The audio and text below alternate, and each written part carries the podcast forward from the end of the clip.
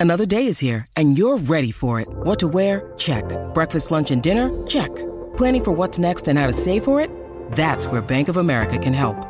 For your financial to-dos, Bank of America has experts ready to help get you closer to your goals. Get started at one of our local financial centers or 24-7 in our mobile banking app. Find a location near you at bankofamerica.com slash talk to us. What would you like the power to do? Mobile banking requires downloading the app and is only available for select devices. Message and data rates may apply. Bank of America and a member FDIC. When you need mealtime inspiration, it's worth shopping Kroger, where you'll find over 30,000 mouthwatering choices that excite your inner foodie. And no matter what tasty choice you make, you'll enjoy our everyday low prices, plus extra ways to save, like digital coupons worth over $600 each week. You can also save up to $1 off per gallon at the pump with fuel points. More savings and more inspiring flavors make shopping Kroger worth it every time. Kroger, fresh for everyone. Fuel restrictions apply.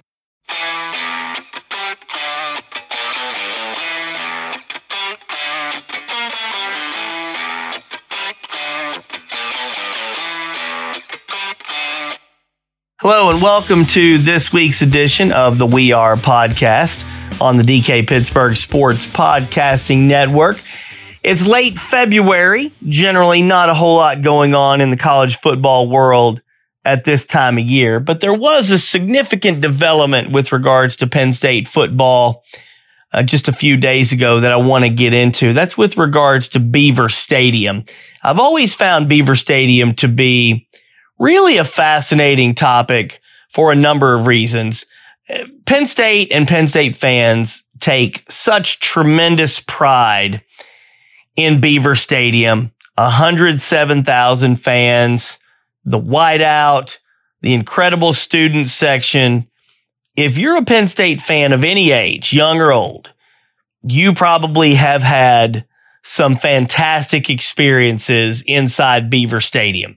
And when you watch games on TV, you see that Beaver Stadium is an incredible home field advantage for Penn State and truly one of the great stadiums in the country without question.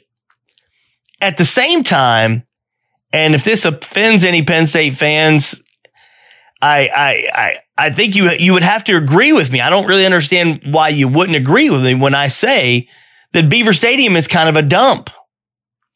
It is old and ratchety and there are all kinds of problems underneath. See, when you're on the outside and you're with all the fans and, and you're having a good time, there's so much uh, good about Beaver Stadium. When you go underneath and you see some of the infrastructure and you're thinking, okay, geez, hopefully the stadium is going to be okay. It's old and dirty and all these bleachers are not comfortable. You're crammed in there. Yes, they see you can get 107,000 plus fans in there, but you're going to be crammed in there like sardines and it's going to be really tight and probably uncomfortable. And so we've had this question for a number of years about whether or not Penn State should renovate Beaver Stadium or just go ahead and scrap the whole thing and rebuild another stadium. All right. So we finally got a, a confirmation on this Friday from Penn State officials at a board of trustees meeting. Dr. Neeli Bendapudi, the Pre- Penn State president, addressed the board of trustees and then issued they they issued statements saying extensive after extensive research and consultation, renovation for Beaver Stadium is the direction we want to take as far as more economical than a new build. All right. This is not a surprise. Back in December, Pat Kraft during a press conference at Beaver Stadium basically said that they were going to, to renovate. He, he said, look, I'll tell you, we're very proud of having 107,000 and over 100,000 fans. No one is building a 100,000 seat stadium. Well, bingo. There was the dead giveaway right there. All right. Because here's where money and pride intersect and really reputation and tradition intersect. I'll ask everybody the question. Do you think Beaver Stadium should re- should be rebuilt or renovated?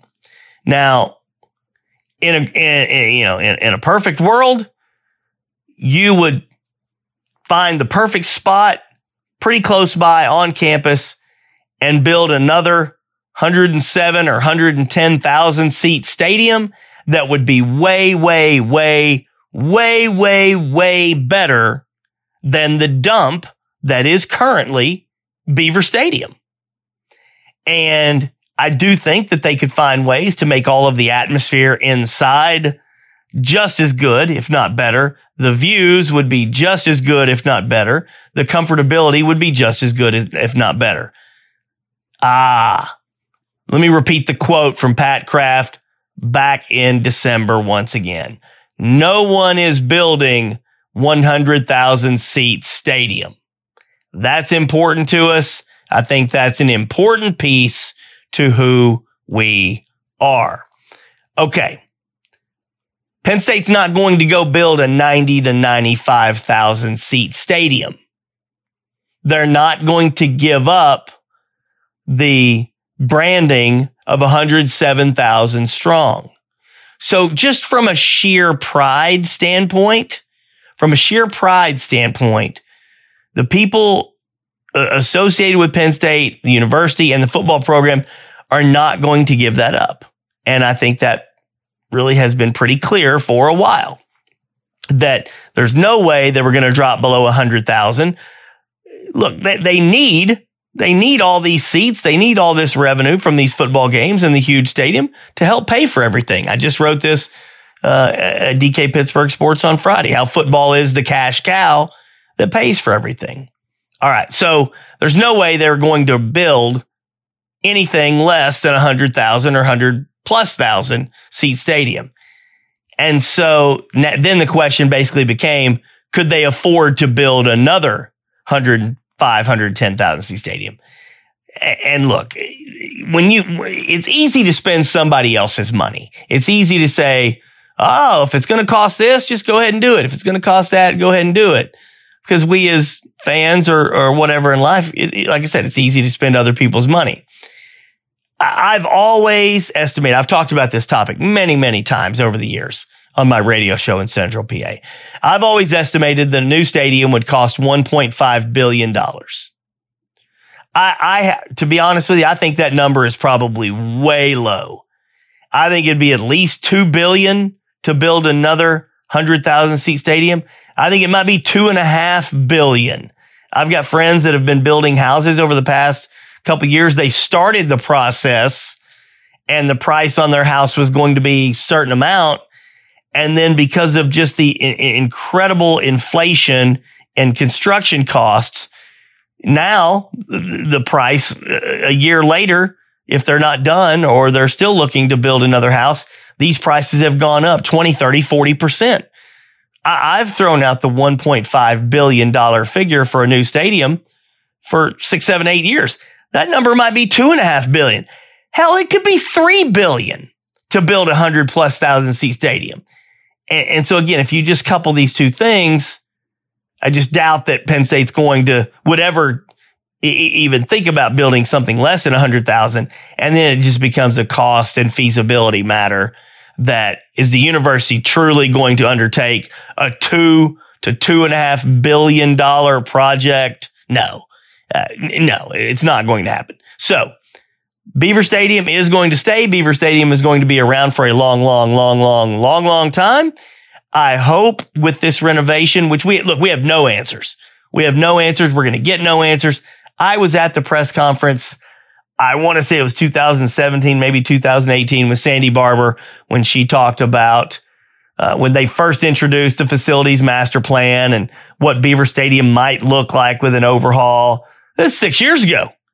Uh, and really none of the major work has been done yet. And now we hear they're going to have more studies, you know, more, uh, more research into all this. They'd have to put bids out.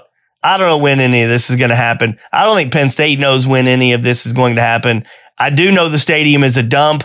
I do know that a lot of people do not like attending games at Beaver Stadium any longer uh, just simply because it's not overly comfortable. It, it's it's not in, in in any way friendly to elderly people, and that's a big problem for Penn State because you're talking about a fan base that has long been, by and large, an older fan base that ha- has just loved going to the stadium.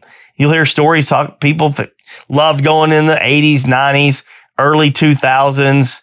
Uh, but I mean, the stadium just got really, really, really old and really uncomfortable. So it's going to stick around. What are they going to do with the stadium? I, I put it in the story, uh, and I've heard some people suggest this. Maybe you build it in set in uh, sections for you know you take a quarter of the stadium, and over the course of a year or two, you rebuild that quarter of the stadium, and you make the stadium brand new. And then over the next year or two, you do another quarter, and then another quarter, and another quarter.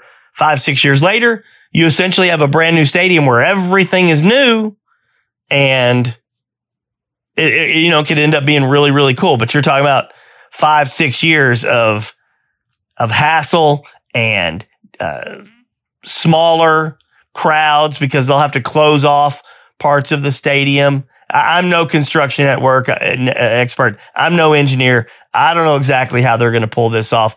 At least we have an answer now. We don't have to talk about rebuilding the stadium any longer. I hope they get this right because I, I just have a hard time believing if they're going to do this renovation right, if they're going to do all of it right, including all of the underbelly, all of the exterior. I mean, you got you you can't be sitting there with a hundred plus thousand uh, seat bleachers. I mean, that's not that's just not the way to go. I, I think this is going to be such an incredibly massive undertaking that I've got to think it's going to be at least a billion dollars just to renovate it. and you just shake your head and laugh and think about the enormity of what I just mentioned. I always thought it'd be five, six, seven hundred million, but man, the stadium is so big. I think to, to do it right. And again, this is the key. If they're going to do it right, not half ass it, not keep a hundred thousand seat bleachers, you know, and just work on the under stuff. Do it the right way. Yeah, it's going to cost a ton of money. Is it better to spend a billion dollars to renovate it or $2 billion to build a new one? Well, we've got our answer finally. And, uh, I hope they make the right decision. We're not going to know if it's the right decision for a number of years until we see the final dollar figure, if we ever do. But, uh, boy, I, I, just hope they get this process undergoing here before too long um, because the stadium is in dire need of a lot of work and it's it, it's just time. It's it's long long past time to get these projects underway.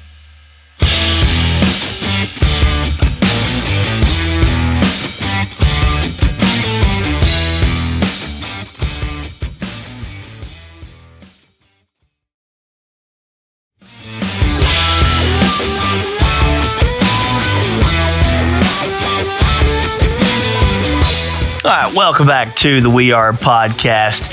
I want to spend a few minutes here diving into something that is just mind boggling to me, and that is the Will Levis draft situation. I, this is not, you know, Penn State, he, he's not a Penn State player, former Penn State player who had transferred to Kentucky, but I have just f- found this whole thing regarding this love affair with Will Levis to be uh, just so peculiar.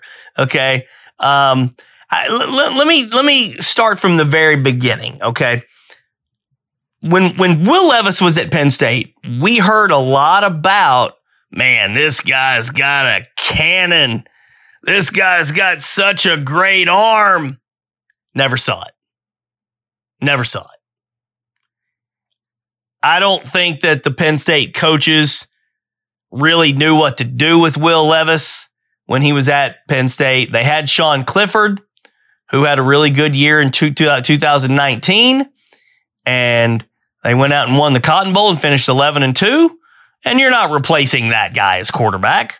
So you've got Will Levis, and then, you know, you're preparing him to be a quarterback, but then 2020 comes around you lose Journey Brown to the medical red shirt or to the medical retirement. You lose Noah Cain, the first series of the season at Indiana. Now they're down to two freshman running backs in Keyvone Lee, Caziah Holmes. So basically, Will Levis ended up kind of having to be more of a running back with that particular team.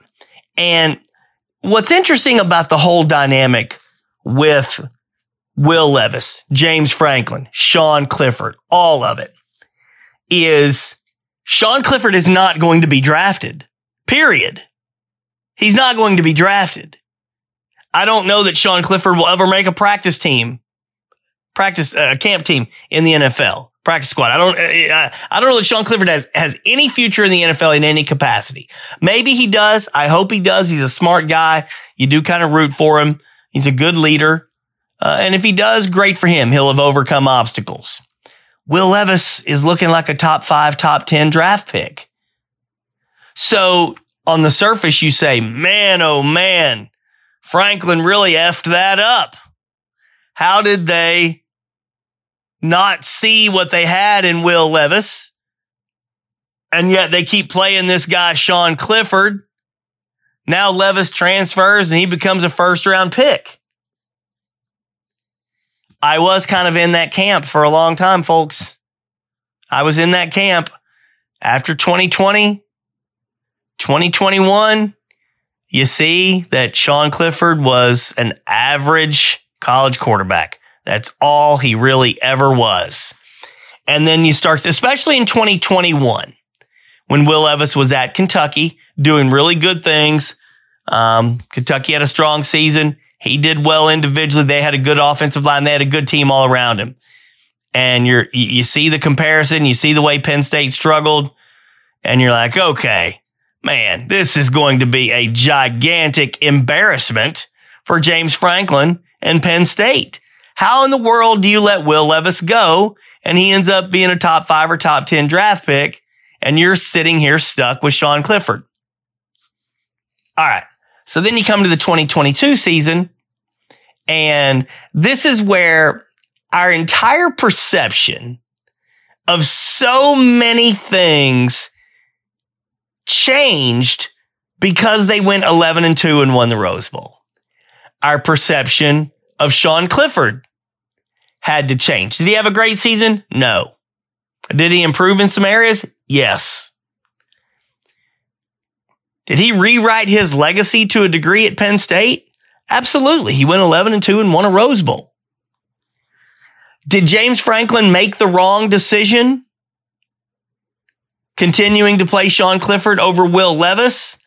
Ah, that's where things get very intriguing because Will Levis is far, far more skilled than Sean Clifford from a sheer skill standpoint, Will Levis has more physical skills and ability than Sean Clifford.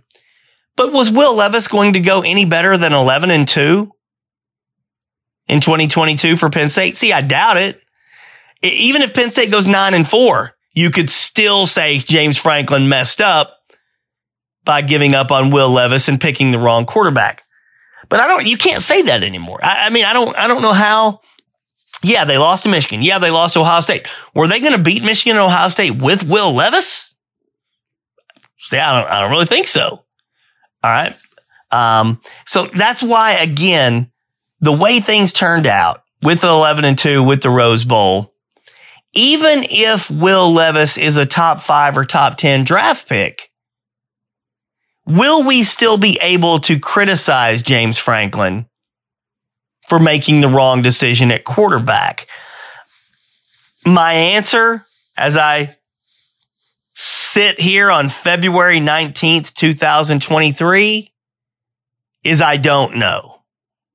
I really don't know because I, I, I do believe the 11 and 2 record in Rose Bowl victory was probably the pinnacle for Penn State, whether it's Sean Clifford or Will Levis playing quarterback. At the same time, what if, what if I do have to, I do have to acknowledge this is at least a possibility.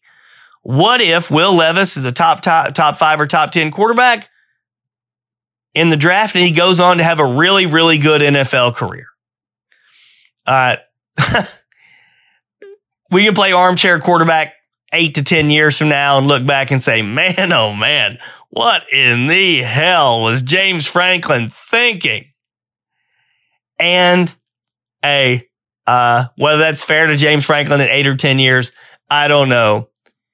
But now let me kind of get back to where I stand today because everything I just mentioned was really kind of recapping all of it up until now. This love affair for Will Levis is absurd by NFL draft teams. This love affair in trying to take, think that he's going to be a top five or top 10 pick. I simply cannot wrap my mind around it. I know he's got all these skills and all these tools. The guy was lousy in a lot of ways for Kentucky in 2022. Okay. He lost a lot of offensive linemen. He was getting sacked a lot and hit a lot, and he wasn't, he didn't have the kind of players around him, and he still got all these tools. But it just, what bothers me about, especially quarterbacks, these so called smart people in the NFL fall in love with these dudes wearing shorts in warm ups at camps they fall in love with the arm strength. They fall in love with all of these other things that, that don't really have to do with playing the game of football. They fall in love with the skills. And I went back and watched a good bit of Will Levis game film from 2022. I did this for a couple, two or three hours. A couple months ago, I wrote something extensive on this. And I just simply wasn't all that impressed I don't think his decision making is very good. I don't think his ability to look off one receiver and find somebody else is very good. I don't think the things that he's going to need to do in the NFL to be a good quarterback, I don't think he's really good at them. Oh, but he can chuck a ball 70 yards and he's got a quick release. And when he shows up at the combine wearing shorts and doing all this stuff, he's going to look really, really good. And these NFL people are going to go, Ooh, Will Levis. Ah, Will Levis. Look at that cannon, Will Levis. Next, Josh Allen, Will Levis. And then they're not going to ask himself if he's any damn good as a quarterback. And that's the issue with regards to falling in love with a guy based on his skill set. I have said for several months, Will Levis is a third or fourth round pick who should be a prospect Oh, I'm sorry, a project in the NFL, a project quarterback. Let him come in, sit for two or three years, learn, and then maybe two, three years down the road, his, his, he becomes a better quarterback to equal his skill set. Because I feel very confident that what's going to happen with Will Levis is if he's drafted in the top five, top 10, He's going to be forced into a starting role very, very early. And he is absolutely going to suck. And then all of these, all of this potential, all these skills that everybody thinks that he has, they're going to realize, oh man, he's just not a very good quarterback. He looks really good. Oh, Geiger, but what about Taysom Hill? He could be another Taysom Hill. Taysom Hill was not drafted, by the way. Taysom Hill was not drafted at all by anybody, let alone in the top five picks. All right. Or top 10 picks. So you can try to compare him to anybody that you want, but that doesn't mean that one, he's even as, as good as some of these folks, and two, that he should be drafted in the top 10 for goodness sake. Uh, again, I just see him as a project quarterback. Did James Franklin make the wrong decision in sticking with Sean Clifford over Will Levis? Hey, I don't know how you can really argue that when Penn State went 11 and 2 and won the Rose Bowl in 2022 and Will Levis struggled at Kentucky. Now, if Will Levis goes on to become a star, sure. We'll, we'll have to revisit this over time every couple of years to see what happens with Levis. And I wish him well. I don't, I don't have any ill regard for the guy. I got to deal with him a couple times. Good kid. Seems to be like a nice dude. He's got crazy habits where he likes to eat bananas with the peel on and drink coffee with mayonnaise in it. That's disgusting. But I wish him well. I hope he does well. But to think of that Will Levis is a top, top five or top 10 draft pick in the NFL is ludicrous to me.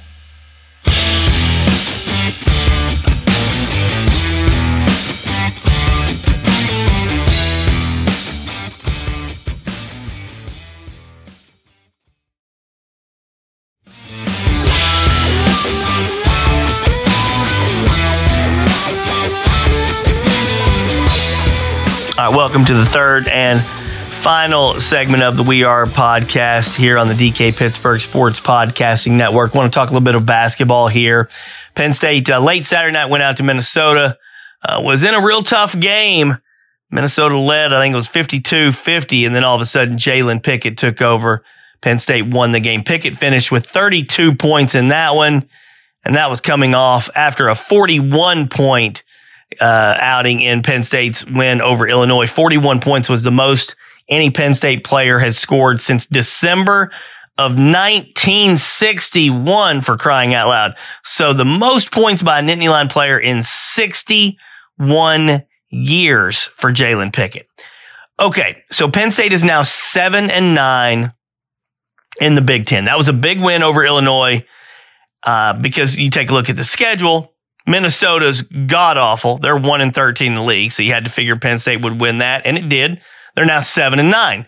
Now Penn State goes to Ohio State on Wednesday. Ohio State's having a horrible year, surprisingly. The Buckeyes just generally don't crap the bed like this. They're three and twelve in the Big Ten. And so if Penn State can win there, now you're back to eight and nine. And now do you kind of start to think, okay, well, you know, getting back to bubble territory.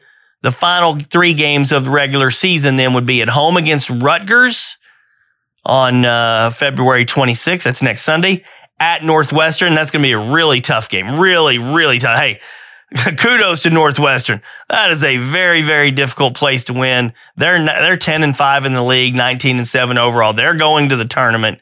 Good job by those guys. It's just their second tournament appearance ever, if indeed they do make it, which they should. And then Penn State closes at home against Maryland. So you're talking if Penn State win, if, if, if Penn State could run the table here, and that's what it's going to take. 10 and 10. I just don't, I don't think 10 and 10 is going to cut it because these are bad teams by and large that Penn State's beating. Uh, now, if they can beat Rutgers, Rutgers is a good team.